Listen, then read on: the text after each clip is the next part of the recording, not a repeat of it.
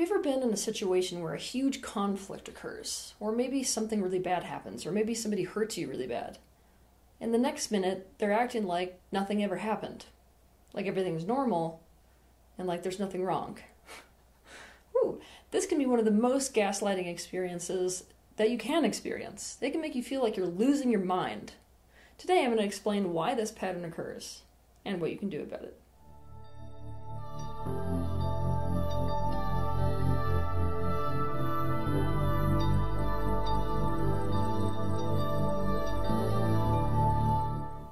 Actually several reasons why a person, maybe it's you, pretends like nothing happened, pretends like nothing's wrong, pretends like everything's normal, even though it really isn't. I want you to look at a lot of these reasons today. Now, keep in mind that a person could be doing it for one of these reasons or many at one time. So, without much further ado, let's look at the reasons why somebody might exhibit this pattern. One, a person might not know how to act. When a person is in a situation where they have an especially intense conflict or something seriously bad happens and they're just at a loss for what to do about it, a lot of times, because they don't know how to create resolve, especially seriously conflict averse people don't know how to create resolve in a relationship, they just default back to what's familiar, the way it was before. When a person does this, it is usually a reaction against things changing. They want things to go back to the comfort zone, which is the way things were before the incident occurred. Two, a person might feel like they are actually incapable of going through what it takes to face and to accept and to create resolution for whatever bad thing that happened. When this is the case, they slip into the coping mechanism of denial. When a person feels like they can't deal with, change, or eliminate something painful, in order to avoid despair, they might simply deny whatever is painful. Keep in mind that denial is not just about denying that there is a problem. Some people see there's a problem, but their denial comes in the form of minimizing the impact it has on their life or your life, excusing it, forgetting it, or rationalizing it. To understand more about this, you can watch my video titled How to Call Bullshit on Denial. 3. It is often a strategy that people use for avoiding or escaping from their own feelings of shame. Shame, as we know, is an incredibly painful experience, and some people will do literally whatever it takes, no matter the cost to anybody else, to escape from this feeling of shame. This is especially true if whatever bad thing happened makes them feel like they're bad or wrong in any way. They can buck the responsibility by doing this too. For example, instead of owning fault or mistakes, they may intentionally forget it happened or rewrite or reframe the story in their head so they can see themselves as the good guy instead of the bad guy in the narrative. Also, if they can pretend that nothing is happening, and like you're the one who is full of negative emotions and who's acting like there's a problem, they can turn you into the problem. Turning you into the one that has the problem, i.e., the scapegoat, enables them to see themselves as the one in the right and as superior to you, and thus feel good about themselves and look good to others. The opposite of shame. 4. The other person may simply be in a completely different reality than you are in. They may be perceiving what happened in a completely different way, interpreting it in a completely different way, and so what you're actually caught in is a parallel perceptual reality. It's impossible to align with this person as to what the actual facts are. of course, you're having different reactions. Essentially, when this giant conflict occurred, or when this really bad thing happened, or when they did that thing to you, that meant something completely different to you than it did to them. You perceived it completely different than they did. Two different realities. Keep in mind that one of these different realities you can be stuck in is the fact that this is a serious matter or not.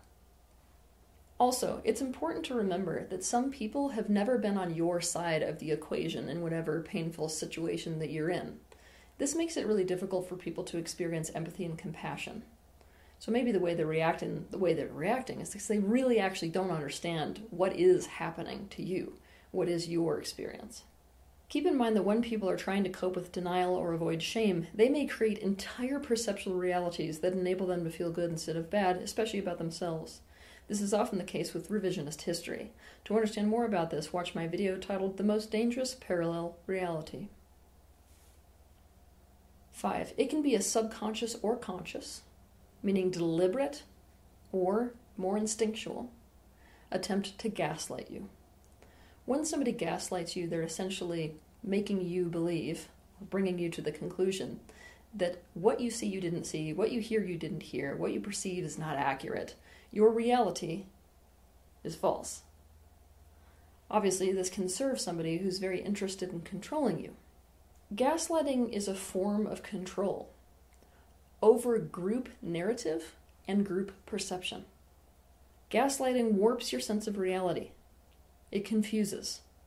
And the idea is that if you doubt the reality that you perceive and yourself along with it, you might just surrender your perspective and narrative and adopt theirs instead, which will be a narrative that makes them feel good about themselves instead of bad and will get them what they want.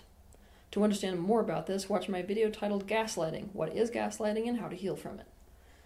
6. The person has some kind of motive for avoiding the elephant in the room.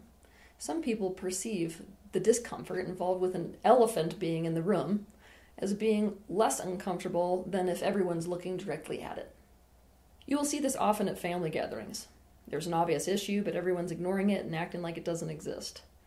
There are all kinds of motives for avoiding addressing the elephant in the room, such as someone being terrified of conflict, someone being desperate to pretend everything's okay and maintain an overlay, someone being so concerned about not making other people feel bad that they don't bring the issue up, not wanting to be the one to ruin the moment for everyone, and, let's not forget, not wanting to become the problem or scapegoat by being the one to bring it up, etc. 7. They want to avoid the consequences and instead delay them or push them off into the future. This is actually a form of procrastination. For example, let's say that a man cheats on his wife. He may be behaving this way, i.e., acting as if nothing is wrong, because he wants to delay or procrastinate or push off the inevitable consequences of having done so. Consequences like potentially losing the relationship, by his life becoming unstable, consequences like basically having to face the fact that he did something so incredibly bad, how can he feel good with himself anymore?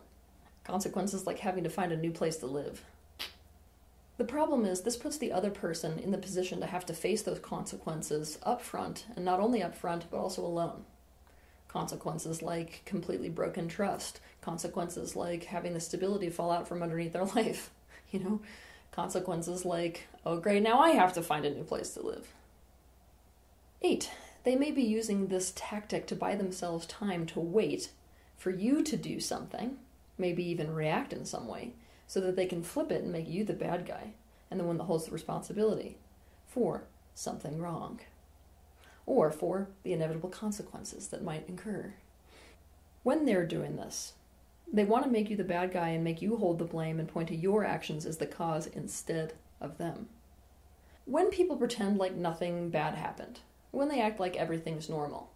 You, on the other side of that, can only hold that for so long. Just so you know, the other person knows that. If you can only hold it for so long, it means you're inevitably going to take some action in response to whatever happened. Now, then they can flip it and say, Ha, see, it was you instead. For example, a person may cause a huge rupture by saying their heart isn't in their job and that they don't like anything they are doing. But they don't do anything about it. Then the next day they may show up at work like nothing happened. There's now a big rupture with their boss. The boss will only be able to hold this for so long before firing this employee. But that's what this employee wants. This way he can play the victim to the boss, and the boss gets to carry the blame for the failed work relationship, and has to carry the responsibility for making all the decisions. 9. This can be a symptom of switching personalities. The psyche, or the consciousness itself, it fragments and this fragmenting can give rise to severe splitting within certain individuals. If you want to understand this concept in depth, I encourage you to watch my video titled Fragmentation The Worldwide Disease. When this happens, the part of the person that was previously up when that conflict happened, or when they did that bad thing to you, or when that event happened, may not be the same part of them that is up now different parts within your consciousness relate to the world and relate to others and relate to experiences differently. To give you an example of this, I'm going to use the example of classic splitting. In the case of classic splitting, you have a person whose consciousness is fragmented to the degree that when they are feeling a positive emotional state or having a positive emotional experience with a person, in that moment they have no access to any previous negative memories or negative feeling states relative to that person or experience. And the opposite is true as well. When they experience something negative or they're feeling negative things towards a person, in that moment they have no access to positive memories or positive feeling states relative to that person. It is rare, but fragmentation can happen to such an extreme degree that a person actually loses memory in one part to the other of what happened or of what they did. Needless to say, any of this can cause someone to behave like Dr. Jekyll and Mr. Hyde. Or, at the very least, to behave explosively and irrationally one minute and to act fine and rational the next. 10. And this one is really, really common. They're acting this way because they're actually up on a high horse. Nothing's actually changed to remedy the situation, but they do in this moment feel right and superior. When this is the case, in between that conflict or that bad thing that happened and now was an entire process of self soothing and reframing in a way that caused them to feel good about themselves and like they were the one in the right. And if this situation involves a crisis, the person is most likely making themselves feel good by convincing themselves that you will eventually come to your senses and see that they're right. So they're actually up on a high horse giving you the space to come to your senses. For example, a woman might have a huge blow up fight with her boyfriend over his job. She wants him to quit, he really doesn't want to quit. At some point, she may go wash the dishes. As she washes the dishes, she is soothing herself by convincing herself that she is right because he obviously doesn't realize how bad the job is for him and for their relationship. And she's good because she knows what's best for him and is doing her best to fight for his actual needs even when he doesn't know what they are. She may then walk back into the room with him and act normal and like everything is okay, but this is because she feels right and good and calm because she feels she knows the truth and feels that inevitably he will come around and come to his senses and align with her point of view. So for now, they can drop it and discuss what TV show to watch.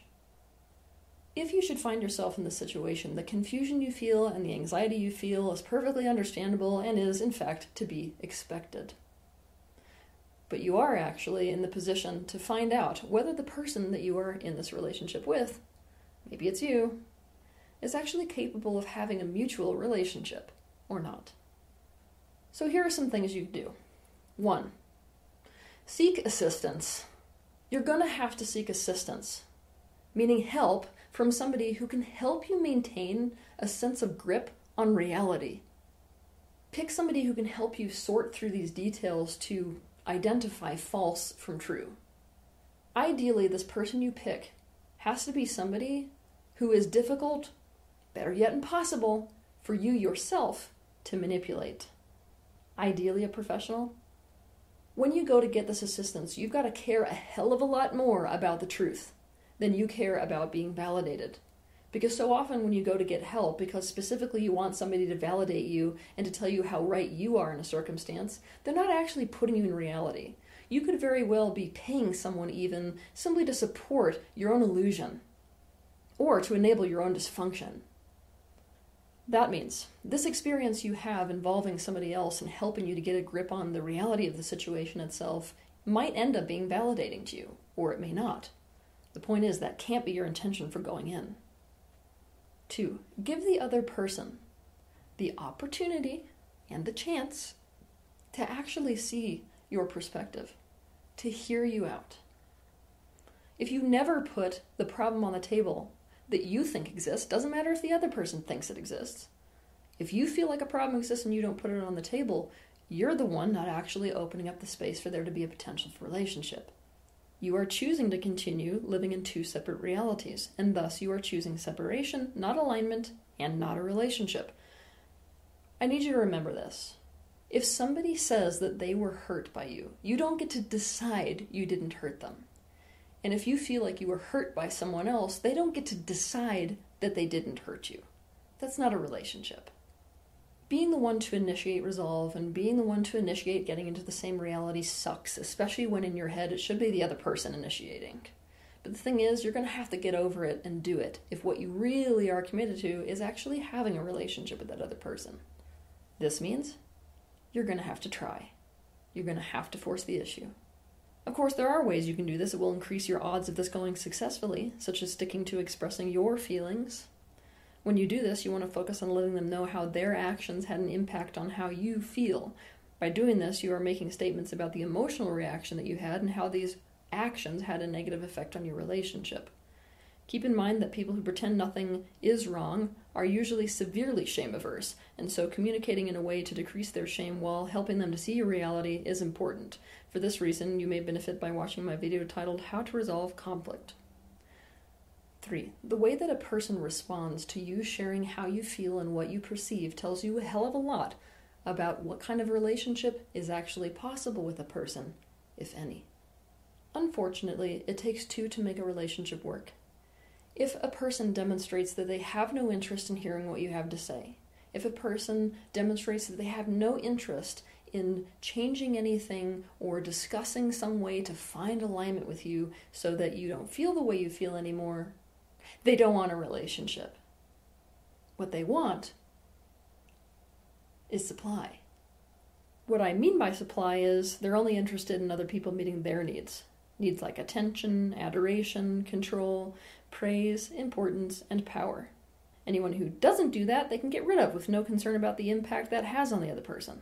If a person wants a relationship, they will not want bad blood to exist between you. They will want to feel good again, and they will want you to feel good again, and they will want to occupy the same reality as you. And both their words and actions, not just words, will demonstrate that. For more information about this, I want you to watch two of my videos. The first is how to create a safe relationship, and the second is why some people don't want to solve conflict in a relationship. If somebody demonstrates to you that what they want in a relationship isn't actually relationship, it's supply, it's really down to your personal choice and personal truth. How and if you want to continue that relationship. You're going to have to know that if somebody that you're in a relationship with wants supply instead of relationship, you're dealing with a rehabilitation case. Now, a person can't rehabilitate interpersonal trauma outside the context of a relationship. There's an attitude, especially when it comes to the people who most classically just want supply, which is narcissists. By the way, codependents are the same. But there's this attitude towards narcissism like it can't actually be rehabilitated. I don't actually agree. Narcissism is an interpersonal trauma. Interpersonal trauma has to be rehabilitated within the context of relationship. The question that I need you to ask yourself is Are you the right person to assist in the rehabilitation process with this person? You need to know that it may take years or it may never work, and you will certainly get hurt along the way. And it's not okay to decide, I do want to participate in the rehabilitation process for this person when that's coming from your own dysfunction. So if you find yourself in one of these circumstances, you have to truthfully ask yourself is this actually compatible to me or not? Four, remember how in the beginning I suggested bringing in somebody to help you catch your grip on reality? Consider bringing somebody else in, a third party, to be the one to put the problem on the table and to act as a bridge between you and the other person. Not only can this person act as a bridge, but they can also act as a bringer of all parties into reality. Again, the best case scenario is if this is a professional, someone whose life is not personally affected by the situation, someone who has no skin in the game and can therefore remain objective.